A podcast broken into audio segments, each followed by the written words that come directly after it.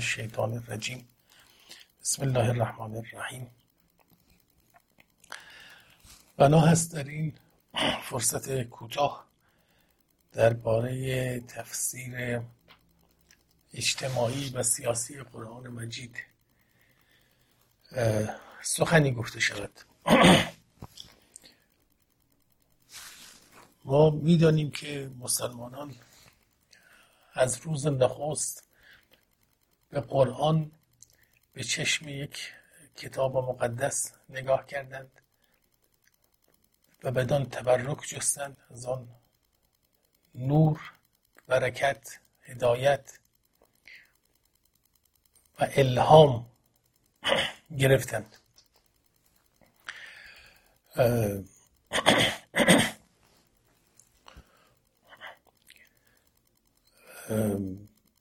اصولا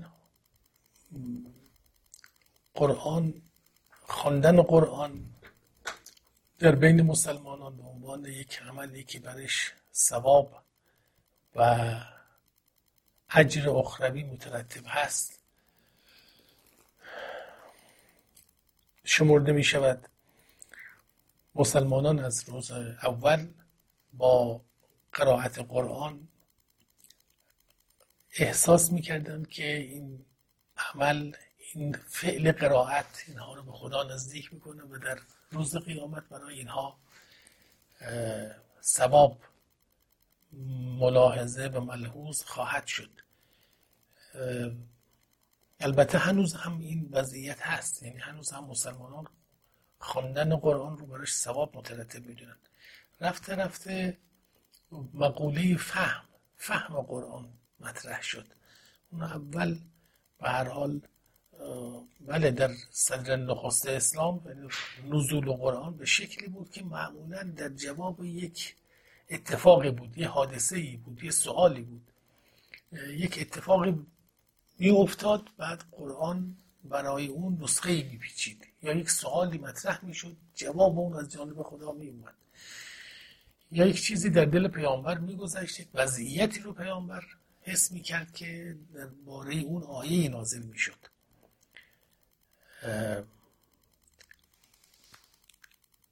ولی در دوران معاصر ما با تفسیر یا در حقیقت استنتاق قرآن مواجه هستیم. قرآن رو به نطخ در میاریم. ابعاد مبهم قرآن رو می‌خوایم کنار بزنیم و از روشن کنیم مبهمات قرآن رو. الزاما فقط این نیست که الان از قرآن به عنوان کتابی که خواندنش موجب ثواب هست بهره بگیریم بلکه مفسران به گونه های مختلف با قرآن مواجه شدند ما یک تفسیری داریم تفسیر ادبی قرآن. در تفسیر ادبی قرآن زبان عربی به عنوان پایه این متن مطرح شده و هر گونه فهم از, از قرآن منوط به فهم دقایق و ظرائف زبان عربی منوط شده است. یک تفسیر علمی قرآن داریم که مثلا قرآن رو با علوم در حقیقت تطبیق میده. مثلا میره خوراکی هایی که در قرآن نامش برده شده میوه هایی که در قرآن نامش برده شده اینها رو می‌خواد با علوم جدید تطبیق بده. و می‌خواد اثبات بکنه که قرآن با علوم تنافی و تضاد نداره بلکه علوم جدید قرآن رو تایید می‌کنند یک تفسیر هم تفسیر اجتماعی قرآن هست تفسیر سیاسی قرآن اینها تقریبا در کنار همند تفسیر اجتماعی قرآن با تفسیر سیاسی تقریبا در یک سویه و در یک سیاق جای می‌گیرن. از یکی دو قرن اخیر تقریبا حدود 100 سال 150 سال اخیر جهان اسلام وارد یک وضعیت جدیدی شد. در این وضعیت جدید مسلمانان احساس کردند که عقب ماندند و دیگران پیشرفت کردند. این فهم عقب خود و احساس پیشرفت دیگران و مقایسه کردن خود با دیگری سبب شد که به دنبال چاره اندیشی بروند مسلمانان وقتی مشاهده کردند که اروپایی ها به مدد علوم جدید به اوج ترقی رسیدن و پله های ترقی رو پیمودند و دنیای جدیدی رو رقم زدند و زندگی گواراتری در حقیقت نسبت به دیگران پیدا کردند و پیشرفت کردند. دنبال این رفتن که خوب چگونه است که آنها پیشرفت کردند و ما عقب افتادیم. این خودش در حقیقت عامل و انگیزه ای بود برای شکل گرفتن تفسیر اجتماعی قرآن که بعدها تقریبا تفسیر سیاسی قرآن منجر شد. یعنی تفسیر سیاسی قرآن یک تقدم تأخر زمانی نسبت به تفسیر اجتماعی داره.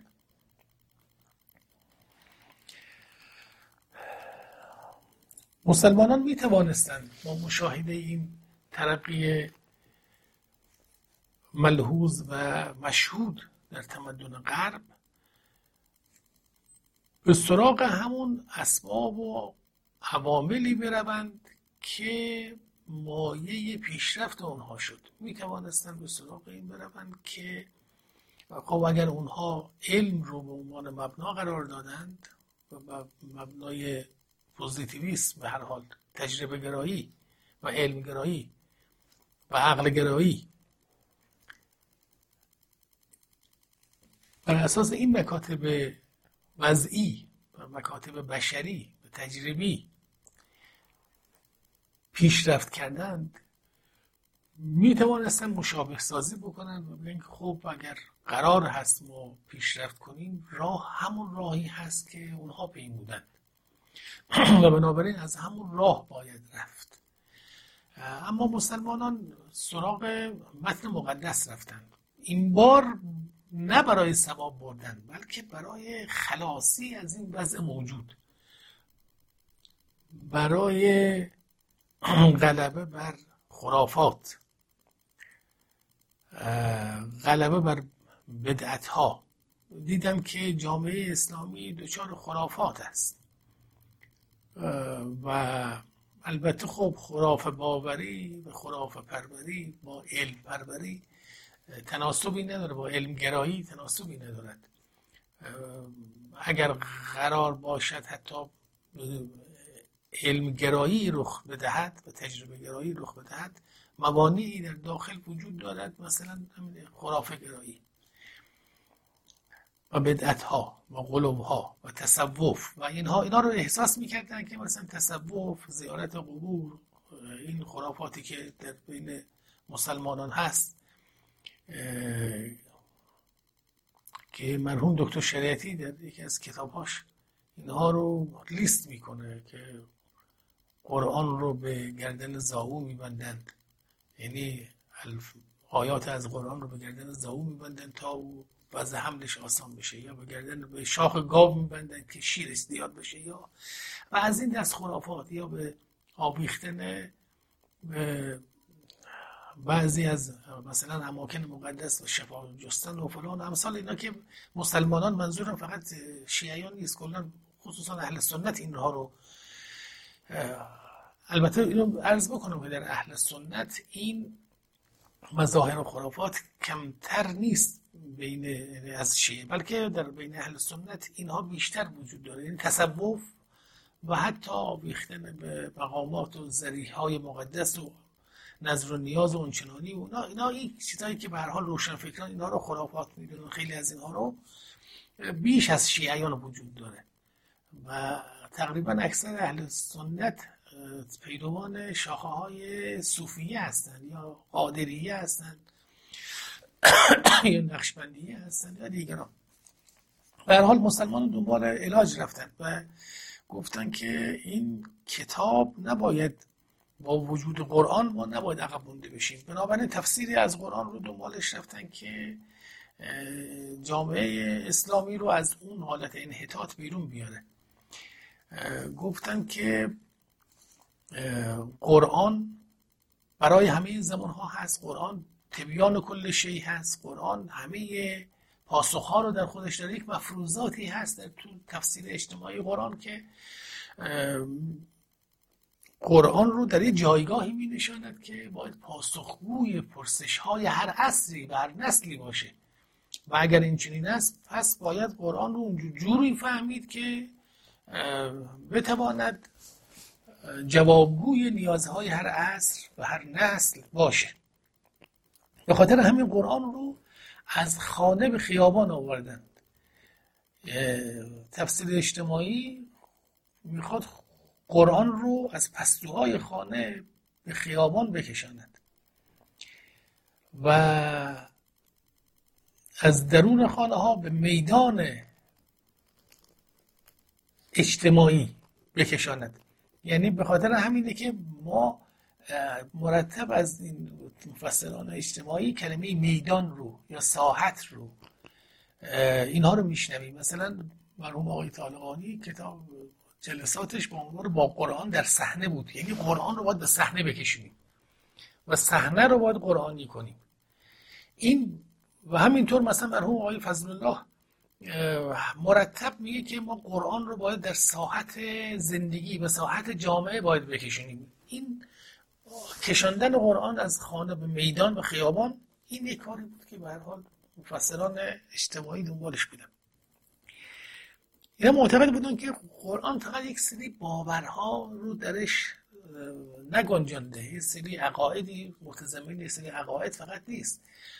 برنامه هم داره برنامه زندگی داره. اینا مفروضاتی که در تفسیر اجتماعی قرآن هست. یعنی باور رو باید تبدیل به برنامه کنیم.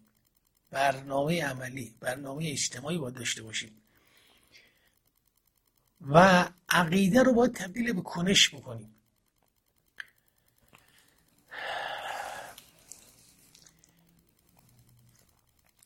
و اگر قرآن شامل همه چیز هست و پاسخ برای همه چیز داره و ناقص نیست و خداوند هم برنامه زندگی انسان رو در قرآن آورده پس باید از قرآن الهام بگیریم.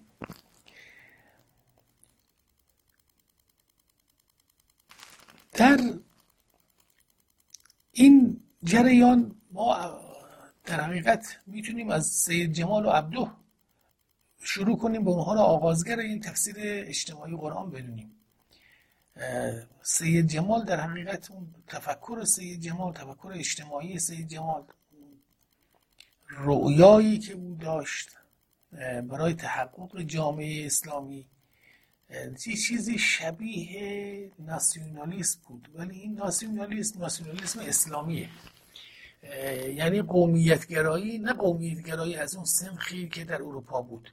قومیتگرایی اروپایی قومیتگرایی نژادی بود ولی قومیتگرایی که سید جمال با الهام از قرآن به دنبال آن بود قومیتگرایی اسلامی بود. یعنی اسلام رو مسلمانان رو یک قوم واحد یک امت واحد می‌دانست و الهام می‌گرفت از قرآن هذه ان هذه امتکم امتا واحده و انا ربکم فاتقون.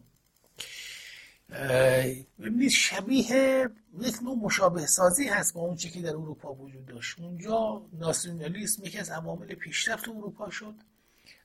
سید جمال هم معتقد بود که ناسیونالیسم و ناسیونالیسم اسلامیه. یعنی هر مسلمانی به هر حال عضوی از این اتحاد, اتحاد جهانی اسلام هست. این رو به عربی تعبیرش از الجامعه الاسلامیه. یعنی یک پوششی که همه مسلمانان رو در تحت خود و در سایه خود شامل شود و جامعه همه اونها بشه. یعنی اون عنوانی که جامعه همه مسلمانان هست.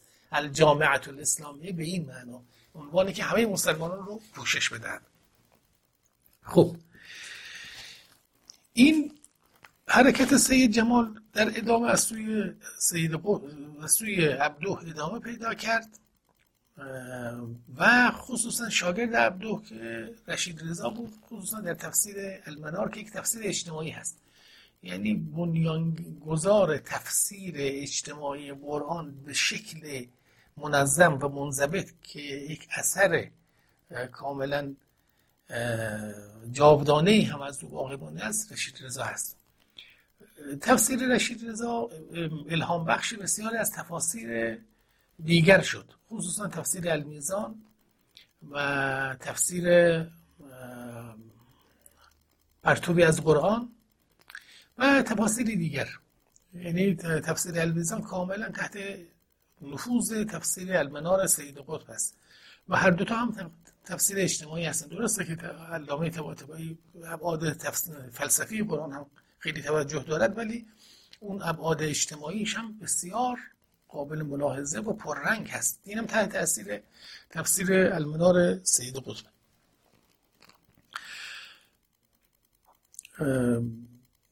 در جریان تفسیر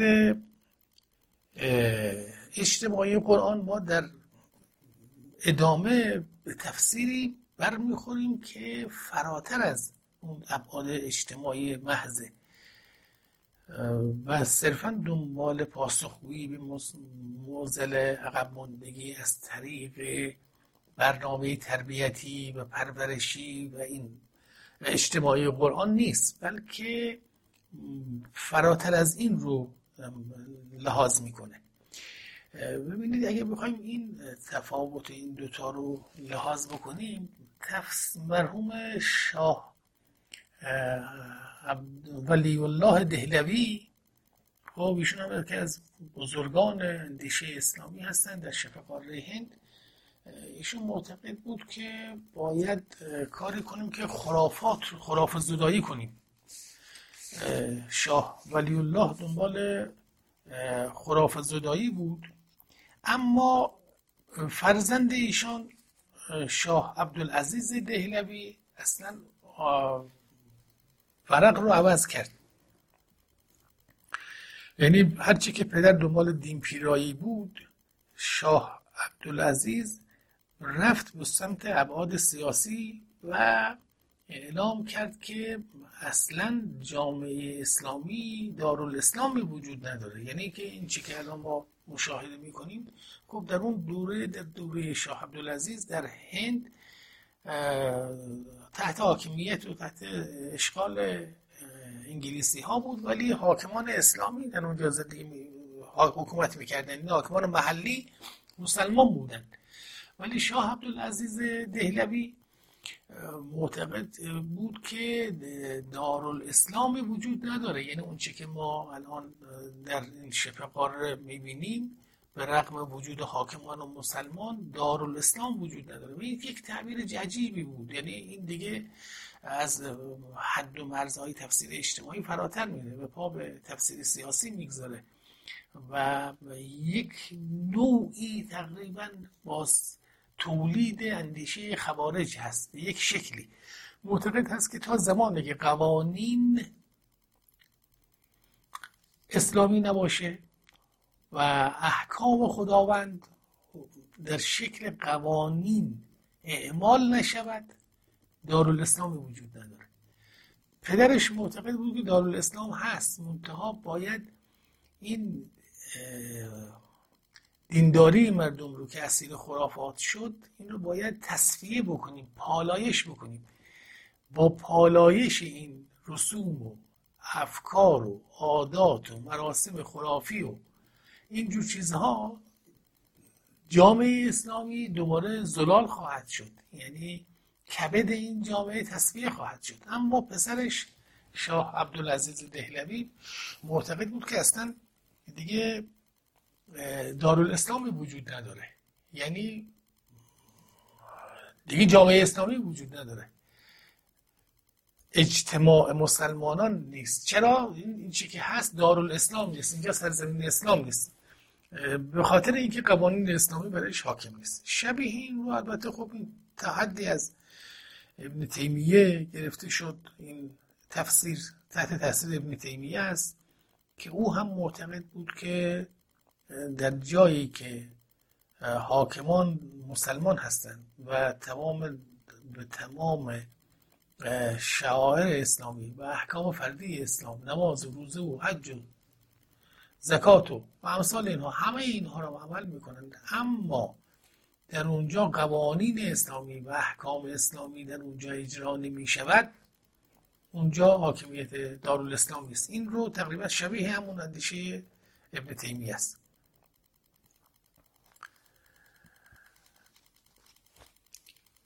تأثیر شاه عبدالعزیز دهلوی رو ما بعدا در مودودی می‌بینیم. مودودی معتقد بود که خدای واحد فقط در مرحله خالقیت نیست بلکه در مرحله حاکمیت هم باید واحد باشه. ببینید اگر شما معتقد هستید که خداوند در مرحله خلق واحده ولی یک آفریدگار داریم. یعنی خالق واحد هست. این کفایت نمی‌کنه. اعتقاد به خالق واحد کفایت نمی‌کنه که شما مشرک نباشید. چون ما میگیم که معنی آدم موحد اینه که توحید در این که خداوند رو تنها آفریدگار جهان بدونه و آفریدگاری برای او قائل نباشه. ولا یشرک بهی شیئا ولا نشرک بهی شیئا. شریکی در مرحله آفرینش برای خداوند قائل نباشه. اما مودودی معتقده که باید در مرحله حاکمیت هم به توحید برسیم. یعنی توحید در مرحله حاکمیت. یعنی اون چه که حاکم حکومت می‌کنه و حاکم هست باید صرفا خداوند باشه و غیر خداوند با چیزی حکومت بکنه. و حاکمیت و جاهلیت رو از همین جا در حقیقت مرحوم مودودی طرح کرد و این رو در حقیقت بعد از او سید قطب اینو پرورش داد و نظریه حاکمیت و جاهلیت رو در حقیقت او بولد کرد و برجسته کرد و بیشتر الان به نام سید قطب مطرح است. اما این اساسا نظریه مودودی بود. مودودی در یک شرایطی میزیست که با همزم همزمان با پایان عصر اشغال شبه قاره از سوی استعمار انگلیس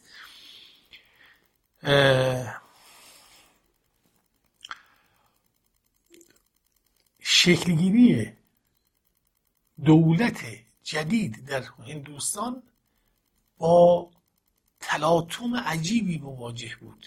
در اینجا ده ها و صدها قومیت وجود دارند. و چندین دین دین بزرگ در اونجا به سر می‌برند و اسلام هم یکی از بزرگترین اقلیت های اونجاست.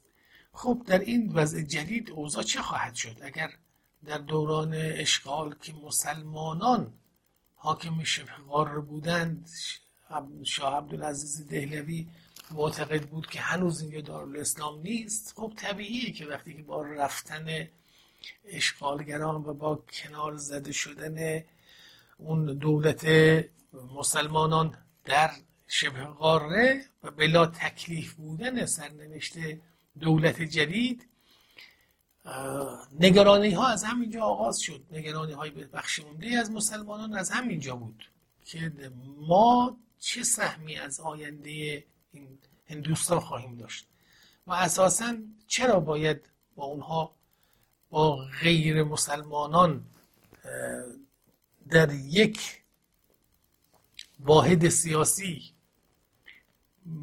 و زیر یک پرچم زندگی بکنیم. با غیر اونایی که با هندوهایی که اونها رو نجس می‌دونیم.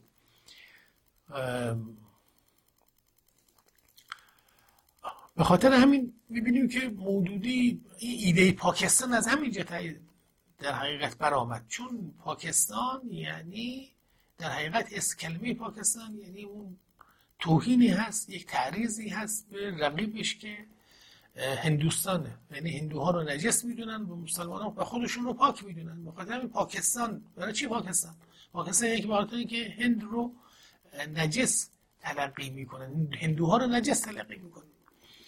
خب اینجا نظریه ها در این بحران ها شکل می‌گیره این نظریه حاکمیت و جاهلیت در دل این بحران شبه قاره یعنی بحران بلا تکلیفی نسبت به وضعیت آینده سیاسی هندوستان اینجا شکل گرفت. مولودی معتقد بود که ما باید حساب خودمون رو از هندوها جدا کنیم باید دولت تأسیس بکنیم و اون دولتی هم که اون دنبالش بود نه این جمهوری اسلامی پاکستان بلکه یک دولت اسلامی بود نه جمهوری اسلامی بلکه دولت اسلامی رو اون تعقیب می‌کرد. اندیشه مودودی در مورد خلاف این حاکمیت یا خلافت اسلامی مورد توجه عرب ها قرار گرفته در مصر این نوع نگاه به قرآن و استنتاق قرآن و تفسیر قرآن که ملهم از آیه و من لم یحکم به ما انزل الله که هم قوم الظالمون یا که هم الظالمون و امثال اینها هست. چند بار این آیه تکرار شده در قرآن. اینی که حکم و حکومت بر اساس قرآن باشد این تفسیر سیاسی از قرآن در مصر خیلی تثبیت شد و دیدیم که سید قطب این رویه رو تعمیق داد و معتقد بود که باید بازگشت به اسلام بازگشت به اون شیوه ربانی هست که همه مشکلات انسان رو حل خواهد کرد. یعنی دنبال این بودن که معتقد بود سید قطب که اصلا اسلام در درون خودش نظامی برای همه ابعاد زندگی انسان ابعاد اجتماعی سیاسی اقتصادی و همه چیز در حقیقت در درون خودش داره. یک پیشفرزی هم در این تفسیر سیاسی قرآن اینجا مشاهده می‌کنیم به این که حالا غیر از اون موضوعی که اساسا حاکمیت رو به خداوند میده و عجیب این هست که در قرآن آمده نی جایلون فی خلیفه خلیفه در روی زمین قرار دادن تعبیر خداوند هست. و در حقیقت از اون سو یعنی به معنای حاکمیت بخشیدن به انسان هست. یعنی اینجوری که حالا من می‌فهمم اینه که خلافت انسان در روی زمین یعنی انسان که خدای روی زمین هست. جانشین خداوند در روی زمین هست. و حق حاکمیت داره. خداوند حق حاکمیت رو به انسان داده. انی جائل فی الارض خلیفه. خلق لکم ما فی الارض جمیعا. همه انسان همه اون چی که در زمین هست رو برای انسان خلق کرده. بنابراین این روی کرده که از این ور گفته بشود که نه خداوند باید حاکم باشه. خب خداوند که خالق هست. خداوند خالق و خداوند شریعت فرستاده دین فرستاده. و همه اینا رو فرستاده و خداوند انسان رو فرستاده به عنوان خلیفه. ولی اسلامگرایان سیاسی و در رأس اینها سید قطب معتقده که انسان قدرت فهم سازماندهی به زندگی خودش رو نداره. یعنی خداوند خلیفه رو در روی زمین فرستاده که قدرت سازماندهی زندگی خودش رو نداره طبق نظر سید قطب. این بزل و بخشش های یا سخاوت گری های بیجا و غیر لازم که ما مشاهده می‌کنیم بعضی از اسلام گرایان دارن این چیزی به خداوند اضافه نخواهد کرد. اینی که ما بیم از قرآن الهام بگیریم تا چگونه نمایندگان شایسته ای و خلیفه های شایسته ای برای خداوند باشیم. یک حرف کاملا قبوله. یعنی اون که تفسیر اجتماعی قرآن ملحوظ هست و مقبول هست اونها اما در این تفسیر سیاسی رادیکال از قرآن که عرض کردم سید قطب اینجوری معتقده که اسلام همه مشکلات زندگی انسان رو حل می‌کنه و علم و دانش بشری قدرت این رو ندارند و علم و دانش بشری قدرت فهم اون الگوی سازمانی مناسب برای زندگی انسان رو ندارن این پیشفرز تفسیر سیاسیه. خب در اینجا راه چاره چیه؟ راه چاره میگن که ما باید بریم لم یحکم و من لم یحکم ما انزل الله و اولاک هم الکافرون. و اولاک هم الظالمون مثل اینا معتقدن که این حکم در حقیقت معنای حکومت هست در حالی که زبانشناسان و لغویون معتقدند که اینجا حکم به معنای قضاوت هست. قضاوت و داوری باید بر اساس اصول و مبادی مبادی خود الهی باشه.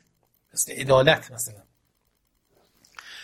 این روی کرده سیاسی به قرآن تأثیرات شگرفی در دوران ما گذاشته و مسلمانان فکر کردند که اگر اسلام جامعه سیاست و لباس و قدرت نپوشه چیزی از اسلام وجود نداره. و همه اسلام رو بردن در قدرت و در سیاست. ما در این فاصله بین تفسیر اجتماعی و تفسیر سیاسی قرآن یک جنبش هایی رو مشاهده می‌کنیم که اینها هم یک رویکرد بینابینی دارند. مثلا در یک مرحله ما می‌بینیم که برخی از مفسران به مفهوم دعوت توجه می‌کنن.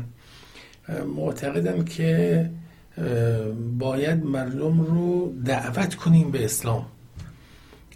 یعنی به اسلام ناب در حقیقت.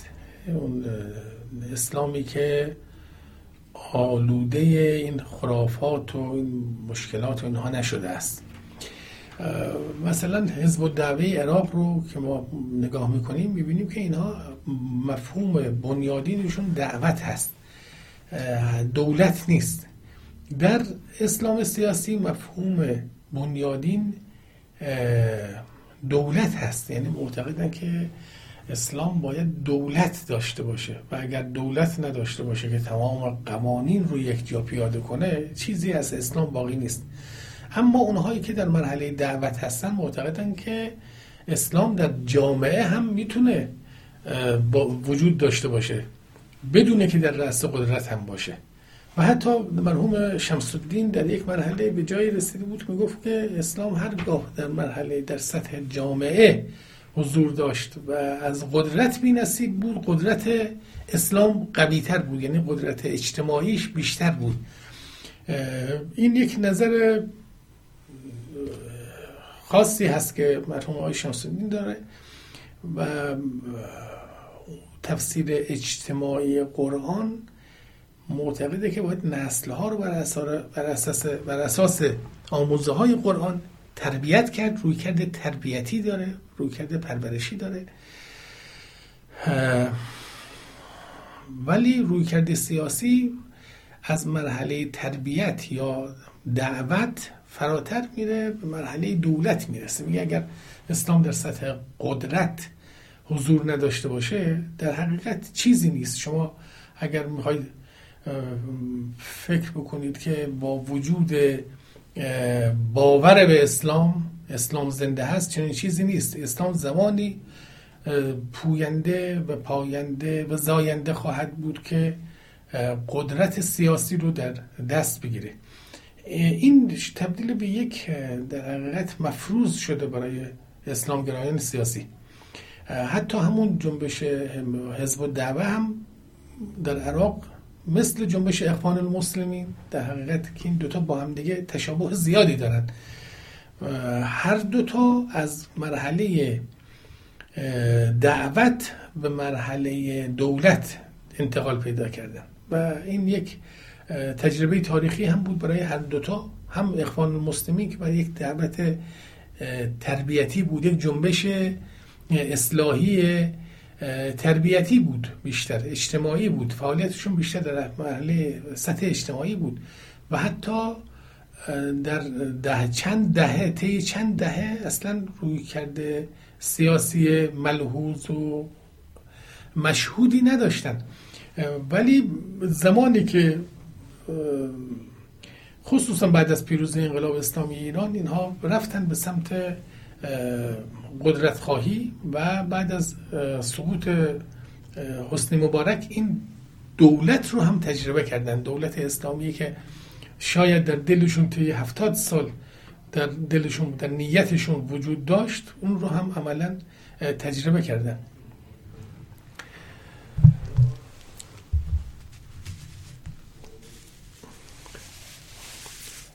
فرضی تفسیر سیاسی قرآن اینه که این دین از زندگی و از سیاست جدا نیست پیوند بسیار عمیقی بین این دو وجود داره و اساسا دیانت از سیاست جدا نیست. این در حالی است که وقتی می‌گوییم دیانت ما دیانت ما این سیاست ماست خودمون به این دوگانه خود به خود معتقدیم. یعنی ببینید وقتی دو تا واژه و دو تا معلفه دو تا مفهوم رو داریم مطرح می‌کنیم پس این دو تا مفهوم از هم تباین دارن یعنی تغایر دارن این غیر از آن است. این همان نیست. یعنی دیانت نمی‌تواند عین سیاست باشد. حالا شاید به تعبیری گفت که به حال در دین عناصر سیاسی وجود داره. حالا باید اون سوال بازم مطرح هست که آیا خود ذات دین درش هست یا در تجربه دینداری در, در تجربه متدینان به هر حال این وجود داره. یا در یک مرحله یک دین ممکنه که اساسا برای بقای خودش به سیاست روی بیاره و ذاتی دین نباشه. یک مرحله ناچار از این باشه که آموزه سیاسی درش گنجونده بشه و بعدا بعد از اینکه اون نیاز و اون ضرورت برطرف شد اون هم من منتفی بشه.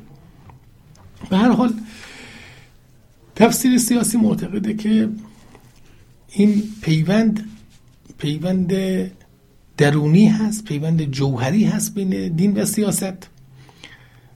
و باید برای برپایی دولت اسلامی قیام کرد و دستور خداوند هست که این حکم از آن خدا بشه.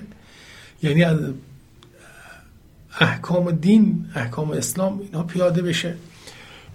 و عدم تلاش برای برپایی دولت اسلامی به معنای سرپیچی از فرمان خداوند هست. این مفروضی که اسلامگرایان تصور می‌کنن و بهش معتقدن.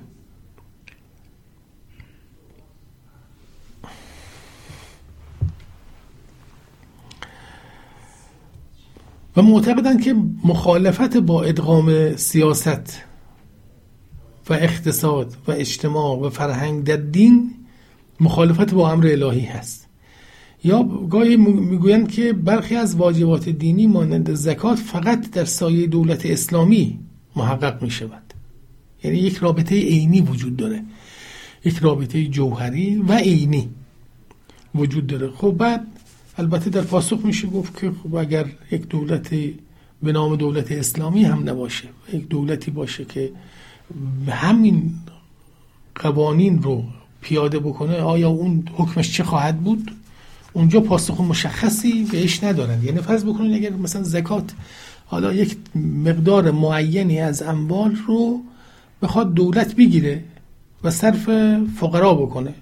اگر دولت دولت اسلامی نباشه دولتی که به این معنای متعارفی که الان ما معتقدیم می‌بینیم به این معنا نباشد. آیا اون دولت دولت اسلام یعنی دولت مقبول هست یا نیست؟ یعنی اسلام اون دولت رو قبول داره یا نداره؟ این رو جواب مشخصی بهش ندارد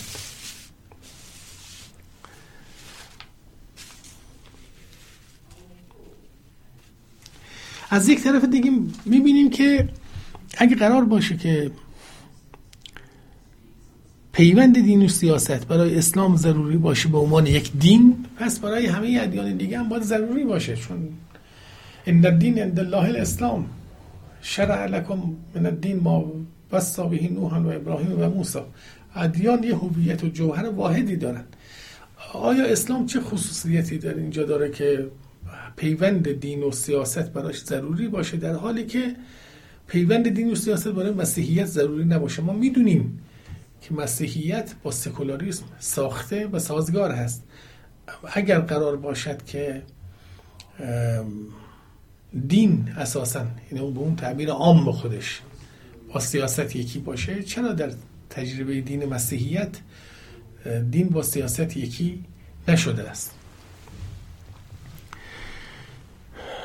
مفروضات دیگه هم هست به هر حال اینکه شمولیت قرآن که مورد توجه تفسیر اجتماعی و تفسیر سیاسی هر دو یک جا هست اینا محل بحثه. شمولیت قرآن به چه معناست؟ آیا به این معناست که قرآن نسخه همه مشکلات بشر رو در خودش داره؟ یا اینکه قرآن اون مأموریتی رو که برای خودش تعریف کرده بوده در حقیقت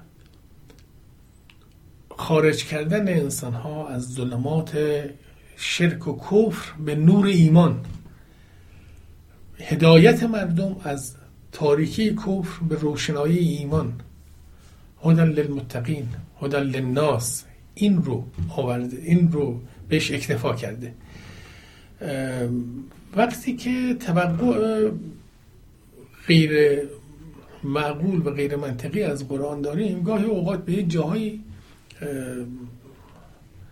کشیده خواهیم شد که نتایج خوبی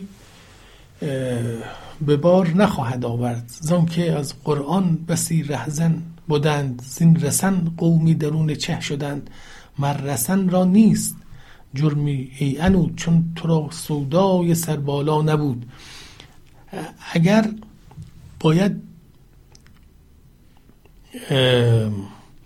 اگر احساس بکنیم استعفا از تفکر از تدبیر از اندیشیدن برای انسان شعن می آورد و استعفا از تفکر و تدبیر و تعقل و واگذاری همه امور به کتاب قرآن. این مورد رضای خداوند هست شاید اشتباه می‌کنیم. خداوند از انسان نخواسته از اندیشیدن و از تفکر و تدبیر امور خودش و زندگی اجتماعی خودش استعفا بده. خداوند قدرت این رو داشت که به جای انسان فرشتگان دیگری خلق بکنه. ولی انسان رو خلق کرد که عنصر اراده اختیار آزادی خلاقیت اینها همه در این انسان جمع هست. یک تقریبا درسته که خداوند شبیه نداره و خداوند شریک نداره ولی یک انسان رو بر شکل خداگونه خلق کرد. انسان رو به گونه خلق کرد که گونه خدایی. نفخت و فیه من روحی. روح خداوند در انسان دمیده شده. مفسران اجتماعی به این دمیدگی روح خداوند در انسان به این خلافت انسان در روی زمین و به این آزادی و اختیاری که خداوند به انسان داده برای آبادانی برای اعمار جهان. و استعمرکم فیها. یعنی شما رو به چالش امران و آبادانی جهان طلبیده این چالش امران و استعمرکم استعمار یعنی طلب آبادانی کردن. خداوند از انسان خواسته که در روی زمین به آبادانی بپردازه و به دعوت کرده که عقل خودش رو به کار بگیره. اراده خودش رو به کار بگیره برای ساختن این جهان. جهانی که همه برای انسان خلق شده.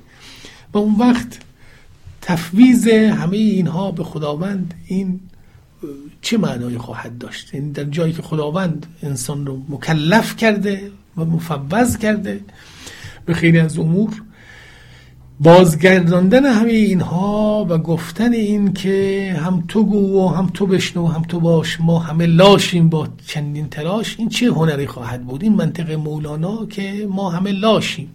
لاشیم یعنی لاشه هستیم. ما چیزی نیستیم. این به یک تعبیر عرفانی شد معنا پیدا کنه. ولی به لحاظ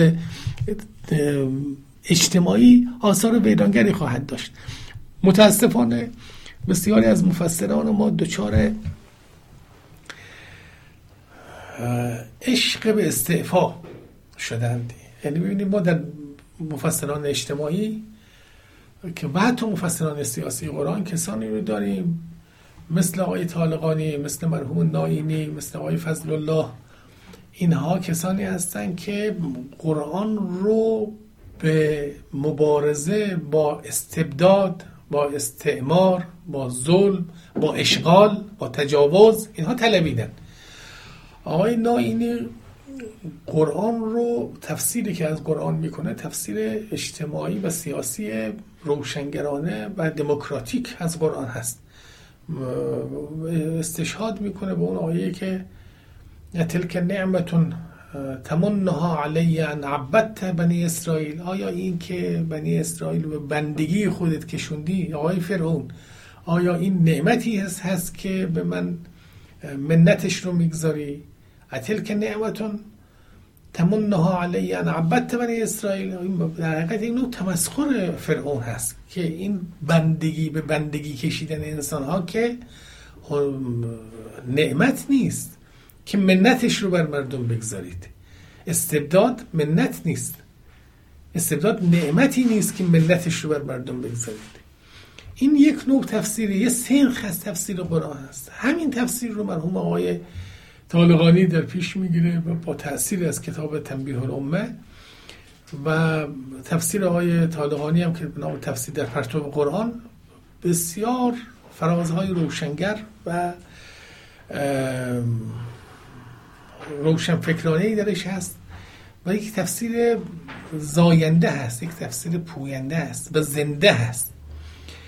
در مقابل تفاسیری هم ما داریم که به هر حال معتقدن که جور قرآن رو تفسیر می‌کنن که انگار انسان هیچ مأموریتی به هیچ وظیفه‌ای و هیچ کارایی به کارآمدی نداره. و دنبال اینه که حاکمیت رو به خداوند بدن. خب اصلا مگه خداوند حاکم حاکم مطلق کل جهان نیست؟ یک امر بدیهی است خداوند که خودش نمیاد حکومت بکنه. لابد لناس من امیره مردم از مردم خودشون از خودشون امیر خواهند داشت. این نکته از دیدگاه اسلامگرایان رادیکال در حقیقت مغفول هست که این کار یعنی در حقیقت کار مهمی نیست که اینها دارن می‌کنن که یک صفر و صدی بگیرند. اینکه یا صد درصد قوانین. قوانین خدا هست. و بعد تشخیص اون تازه بر عهده کیه؟ چه کسی اون رو تشخیص خواهد داد؟ یا اینکه هیچی از قرآن رو و احکام اسلام جامعه درجه خلوص اسلامی بودنش صفر یا صده. و بین این دوتا هم هیچ رتبه رو قبول نکن نمی کنند این اندیشه مکانیکی سید قطب متاسفانه باعث شده که ویرانگری های بسیار بزرگی در جهان اسلام به جای بگذاره.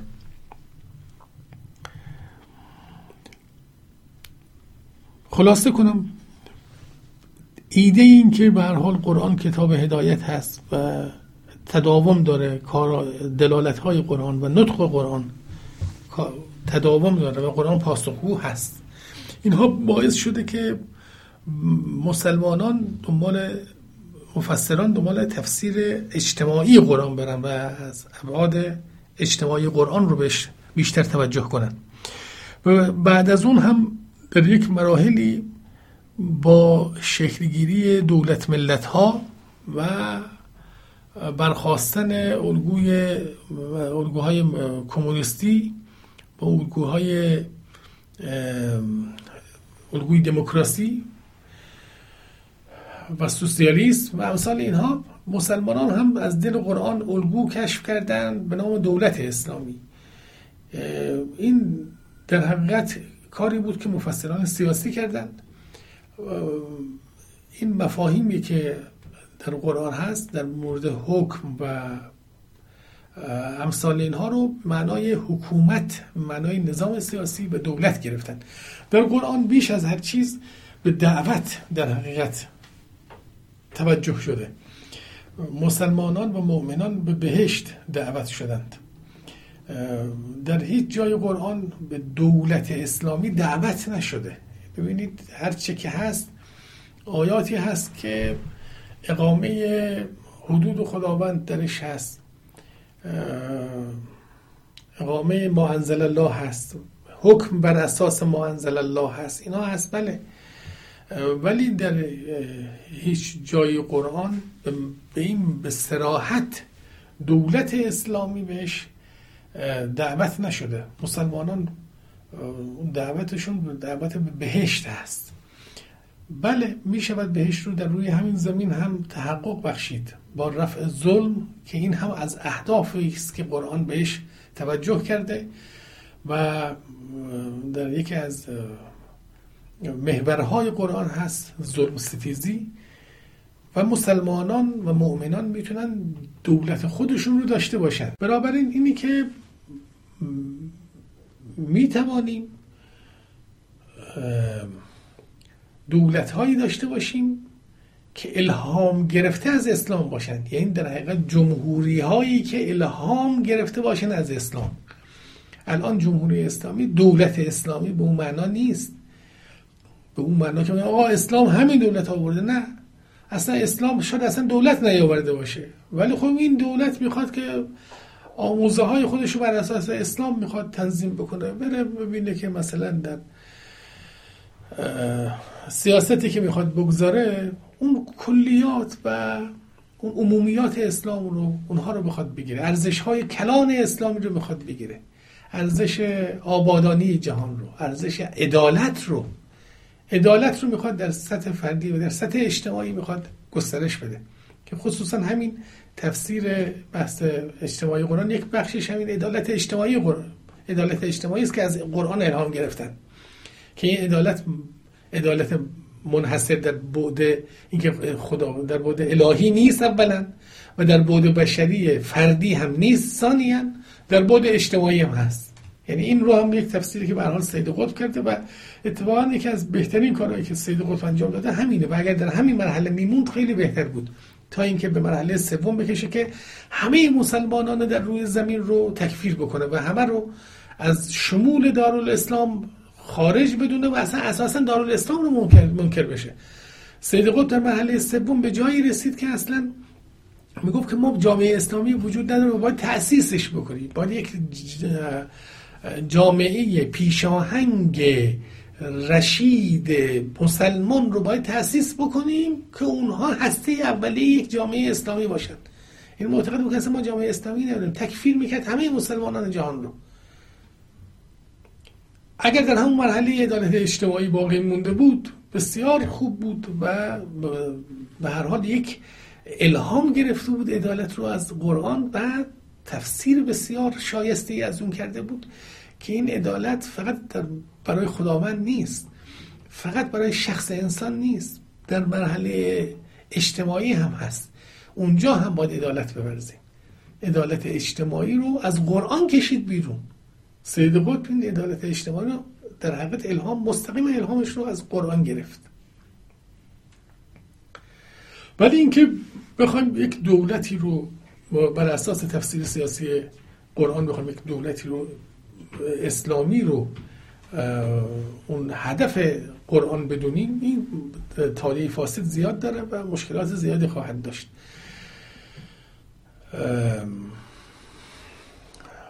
خلاصه کنم در چند یک دقیقه دو دقیقه که ما در کنار انواع تفسیرهایی که داشتیم مثل تفسیر ادبی قرآن و تفسیر علمی قرآن یک تفسیر اجتماعی هم داریم که به ابعاد اجتماعی قرآن و بحث عدالت اجتماعی و مشکلات اجتماعی انسان در حقیقت معطوف هست.